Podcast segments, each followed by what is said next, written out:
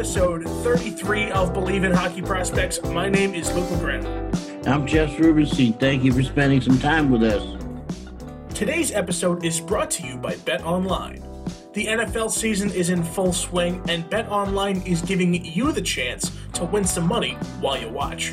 Every Sunday, you can head on over to Bet Online and check out the odds for every game, including player props and futures. But whether it's football, hockey, or any other sport, Bet Online has you covered. So head on over to betonline.ag and take advantage of all the great sign up bonuses. Again, that's betonline.ag. Sign up today. This is Believe in Hockey Prospects, the show all about discussing the future stars in the game of hockey. We believe in the future. Do you believe? This week, we get to talk to former NHL goalie, analyst for the Vegas Golden Knights, Mike McKenna, about his thoughts on the state of the current hockey world. But first, we have a weekend of college hockey to catch you up on. So, Jess, let's start with the games from this weekend.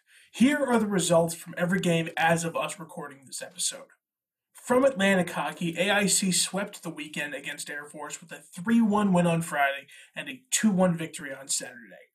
In other Atlantic hockey news, we had a split series as Canisius won 5 2 over Robert Morris on Friday, and Robert Morris took home a 5 4 win on Saturday. In the Big Ten, Notre Dame upset number 6 Michigan, sweeping the weekend with a 3 2 win on Friday and a 2 1 win on Saturday. Also on Saturday, Michigan State upset number 9 Ohio State after a third Michigan State goal broke the tie in overtime. Out of the Hockey East, BC swept the weekend against UMass, a 4 3 win on Friday and a 6 3 win on Saturday. And in non conference action, we have a couple of upsets to talk about here. Just first on Friday, number 8 Clarkson fell 8 to 5 against RIT. And just the next night, number 14 Wisconsin falls 8 to 5 to none other than Arizona State. So a lot of action, a lot of upsets, Jess. Anything stand out to you? Well, I was kind of disappointed with Michigan. You know, everybody was talking Michigan title contender, title contender, and I didn't like how they played against Notre Dame. I thought that they could have done better. Boston College, my UMass Minutemen, sad to see that because UMass has got way too much talent to be just bullied by Boston College. Arizona State finally got their win. They were a really good team last year and they've struggled. They're playing conference games against Big Ten teams. They finally got their win with that 8 5 uh, over Wisconsin. At the same time, I would like to know which Wisconsin team is going to be the team for this year because they've got talent, but yet a four and three record after seven games, that's not going to cut it. You got to do better than that. Well, first off, before I go any further, I cannot wait to see how this shakes up the national poll. It won't be released until after this episode comes out, but that's going to be very exciting to see on Monday. Now, on to the games themselves. A huge tip of the cap to Notre Dame. We've been talking about how lethal this Michigan team has looked to start their season, and now they take two losses inside of their home arena. A really solid 120 minute performance out of Ryan Bischel for the Fighting Irish. Mel Pearson is going to have to give his boys a stern talking to after this one. BC and UMass also had a very exciting series. Congrats to friend of the show, Eamon Powell, on his first career points on Friday. Two assists there against UMass. Big congrats to Eamon. UMass gave BC a good showing. This was a really good series, but this is a stacked team, Jess. It's going to take a lot to get them down. In the last game that I want to touch on, we said we were a little nervous about Clarkson at the beginning of this season. Not the best start for the Golden Knights. Six goals on 14 shots for Ethan Haider. Will Calverley had a hat trick for RIT. Alden Dupuis had a four point night. They'll get the chance to make it up tonight, but a tough start for the ECAC favorite. With all these, well, starts and stops, the pauses, the game cancellations, I think it's going to be really hard for some of these young teams to develop, you know, some kind of chemistry, a game mentality, or a game consistency because you don't know. I mean, you don't know if you're going to play until the, you show up at the ice. And even if you show up at the ice, the game might not be played. So it's hard to get that mindset going, you know? 100%, like you said, a lot of starting and stopping, a slew of postponed games this weekend, Jess. I can only imagine what we're going to see next weekend. St. Lawrence postponed games through Christmas. Northern Michigan cancels, postpones six games. That's through December 4th and 5th. Who else is going to go? the NCHC is doing what I think the smart thing, which is they're going to play 10 games per team in a pod, and it'll be at the Nebraska Omaha Arena. And that way, it's going to take advantage of the students being on break. They have a limit on how many people can travel. They have to quarantine for seven days. These are guys are doing it just like the NHL did it. That way, they're going to get 10 games in, see what happens, and then move on from there. But that's going to get that league safely into games. And we need something like that. And I think all the leagues need to do something like this. A lot to think about there, Jess, but we have a very special guest waiting for us. So let's get right into it. And now we are joined by former NHL goalie and current analyst for the Vegas Golden Knights and host of the podcast Six Degrees with Mike McKenna, now streaming on the Believe Network, the man himself, Mike McKenna. Mike, thank you so much for joining us. You're welcome. What an intro. These things get better and better the further I am away from the game. I had a friend of mine the other day tell me, he goes, You're more famous now than when you played. And I go, Yeah, actually, I think you're right. I can always hide behind a mask. now I hide behind a microphone. Let's just start off by looking at the big picture of the NCAA right now. You played four years of Division One college hockey yourself, and now we look across the landscape and we see programs are postponing games, canceling games, canceling seasons. Have you ever thought you'd see anything like this, and what do you make of all of it? No, how could anybody prepare for what we're in right now? Whether you're in college, NHL, juniors, it's so hard to find the right balance to make anything happen right now. And you may prepare for something that two weeks later it goes away. And I look at my alma mater at St. Lawrence as a great example of that. They were all geared up, ready to play against Niagara in a home and home, and it was canceled the day before. You know, because campus went into the yellow zone, I believe it was, and there had been a couple of COVID cases, and it's just really, really tough for them when you know that they're practicing with a goal in mind, and then that goal gets ripped away, and then you don't know again how much further down the road you have to be before you're going to get that chance to actually play games. You can only practice so much. It's really a mind-boggling scenario from that regard but it's really everybody too i mean pro hockey's in the same boat you know so even though everybody's getting a year older it's almost like you're just sliding everyone's experience in the hockey world the thing that gets me is I don't see any uniformity. One league's going to go into the bubble. They're hoping they're going to start playing this week. Uh, and maybe we need to have all the other leagues, you know, working together. The hard part that goes with that is that you're dealing with states. You know, states are the governing bodies for a lot of these things. And on top of that, you also have campuses themselves that have their own regimented governing of what's acceptable.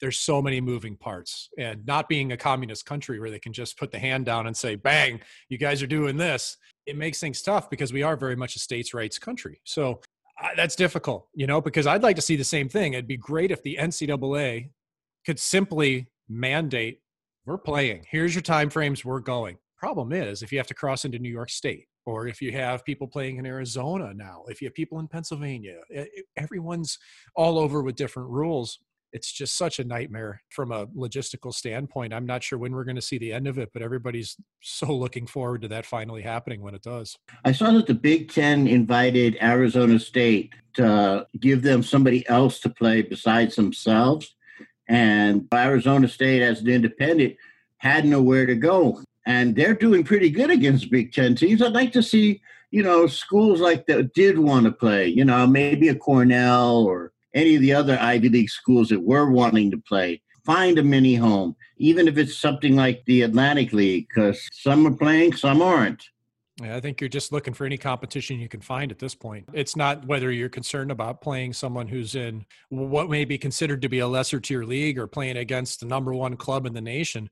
You just need games, you know, from a, and really just from a mental standpoint for those student athletes. They need something to look forward to. You know, they're on campus for a reason, but they're there to play hockey. You know, it's an equal balance being a student athlete. Your passion is not walking into economics micro macro and going man i'm going to nail this demand curve today. They get into that. I got it. I mean that was my major but you're there because you really want to play hockey. You know that's still you know part and parcel your your two main goals and you're just looking for anything that you can to try to to have your competitive juices not just against your own teammates Mike, we always ask people who played college hockey when they come on the show what helped them make that decision. And obviously, that was a little bit of a further journey for you than most people. When you were drafted in the NHL, I was in kindergarten. If you were a student athlete right now and you're looking to go play juniors, you're looking to go play college hockey, as someone who went to go play college hockey, what would you say to someone looking to make that decision? Well, the dynamics have definitely changed. When I was drafted, it was 2002, but I'd already played my freshman year of college.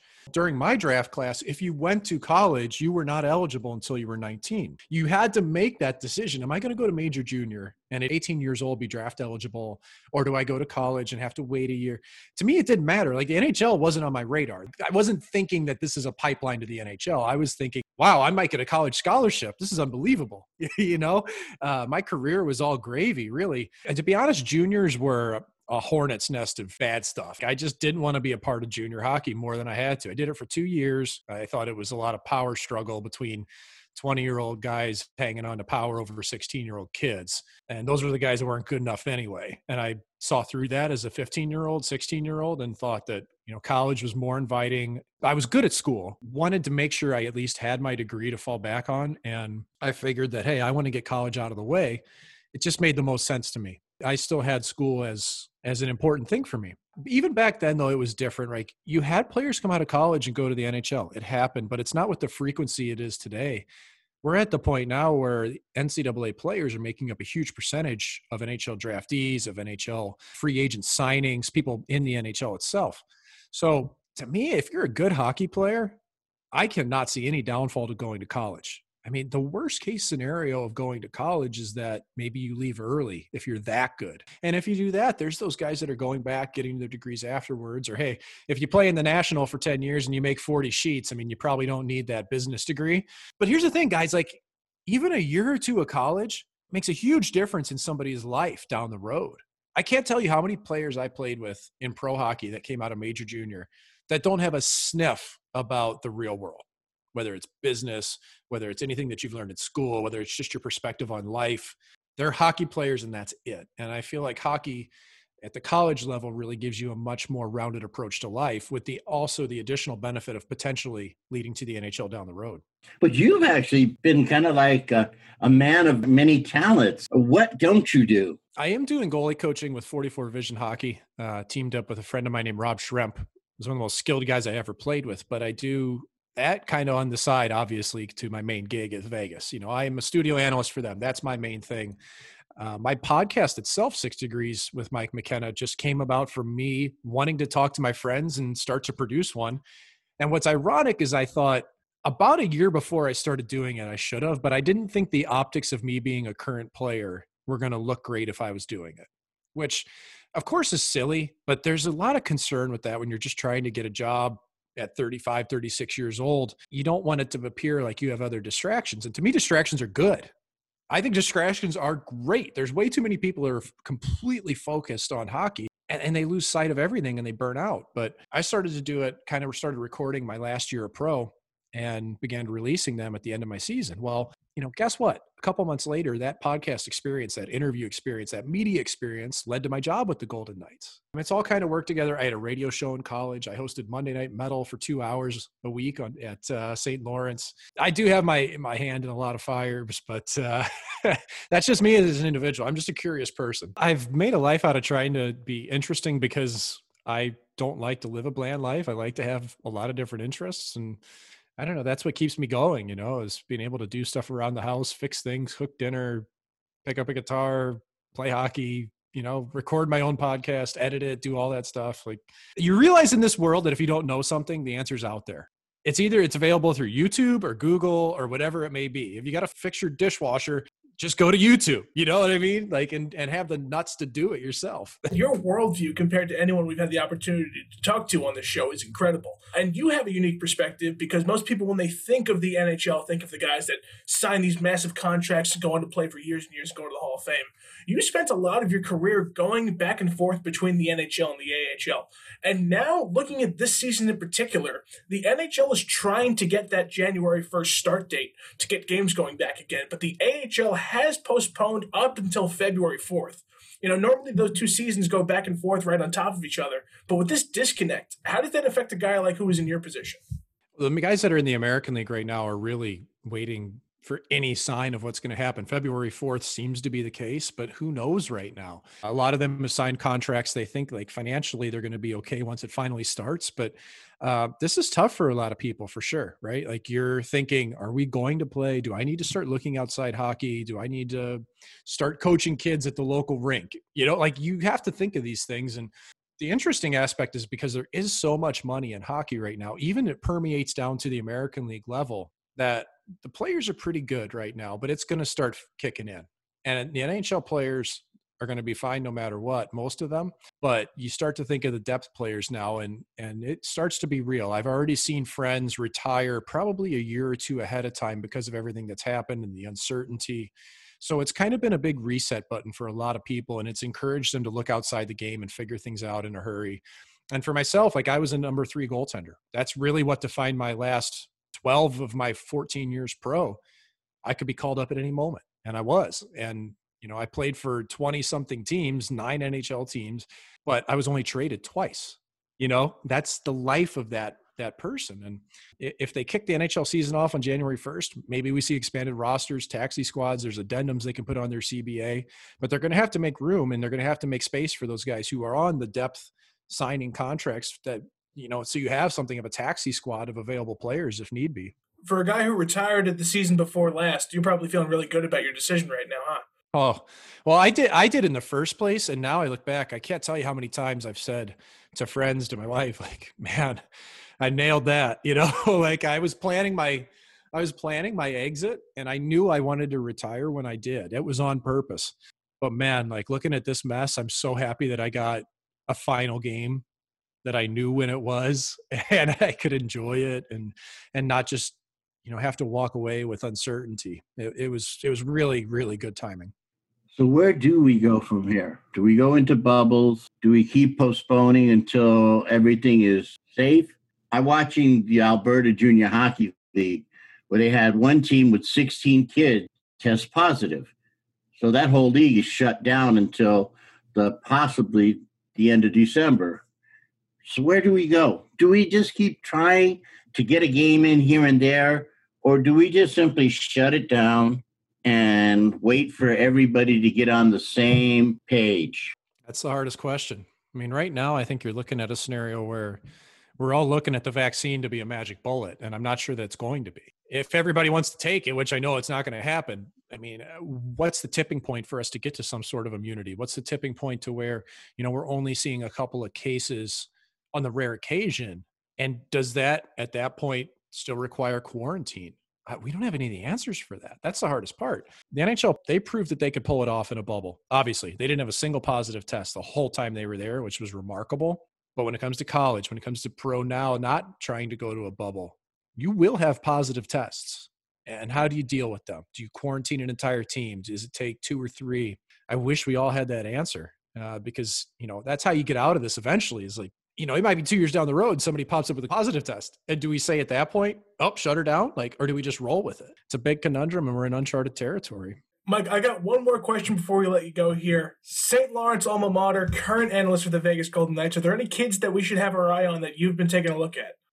Well, I could always talk about our goalie union. Those are the ones I really keep our, our closest eye on. You know, we, there's a Swedish goaltender there named Emil Zetterquist who's really matured in his game. Another super high flying French Canadian, Francois Boisvert. And then the third goalie that's come in this season, his name's Grant Adams, who came from the USHL, BCHL. So the three of them, it's a, it's a wide open race for them to get playing time, which is so exciting for me looking from afar with my old school. It's like, man, we got three goaltenders that may end up playing that are battling each other, that are friendly with one another, and you know, just being able to to mentor them, get to know them a little bit, like we do with an alumni network, is so much fun. Whether it's players, goalies, you know, we we get that opportunity as alumni to often have conversations with the players, with the coaching staff. That part's so cool. So those three goaltenders, 100%, and really just looking forward to you know what Brent Brekke's doing at St. Lawrence, uh, really rebuilding the culture there and making sure that it's a place people want to play. I contributed to the fact that we've got a brand new renovation to Appleton Arena. It's gleaming. I haven't seen it in person yet, but it's something that you have to have in college. If you want to be a Division One program, if you want to play in the sandbox, you got to bring your toys and you got to have them, and you have to have a nice facility. And St. Lawrence has stepped up and done that in recent years, and it's a special place. So we're all hoping that again, Coach Brekke really gets gets things going whenever things do, and restores the program back to the standard that we all remember from. I mean, Luke, before you were born, when they were winning championships in the ECAC, but even when I was there and a little after, when the team was knocking on the door. Well, Mike, thank you so much for joining us. It was an absolute pleasure having you. Please tell the lovely people at home where they can find you. Yeah, so uh, my social media at Mike McKenna 56. Facebook, Instagram, Twitter. I'm on all of those, accessible through them. And then my podcast is Six Degrees with Mike McKenna. It's on the Believe Podcast Network as well. And you can find it everywhere it streams Spotify, iTunes, Google Podcasts. Do a lot of stuff there. I'm available for goalie coaching, 44 Vision Hockey. If you go to their website, you can kind of check out what we're doing. But the easiest way, just get in touch with me at Mike McKenna 56. That's uh, the simplest way to do things. And once hockey gets going again, you can catch me on AT&T Sportsnet Rocky Mountain West, the longest name in all of the sports stations, uh, as a studio analyst for the Vegas Golden Knights. Mike, thank you so much for joining us. It was an absolute pleasure. Uh, thank you. You're welcome, guys. Appreciate it. Thanks again. So that was Mike McKenna, former NHL goalie and host of the Six Degrees with Mike McKenna podcast. Jess, what did you think? Man, that was such a breath of fresh air. I always think of goalies as eccentric, and I deal with so many former players who've turned to scouts. Mike was just, he was just unbelievable. It was awesome to talk to somebody who's so well thought and well spoken. And you know, it's the best part is he gets it. He understands the whole situation from all sides. We've talked to so many different people who are just starting or in the middle of their hockey career, right? People who are just kind of getting the feel of things. He's seen it all, and now he's on the other end of it, passing that information on to the new guys. So to hear what he had to say was really incredible, just to kind of get that perspective after hearing so many different stories of people who are in the thick of it now.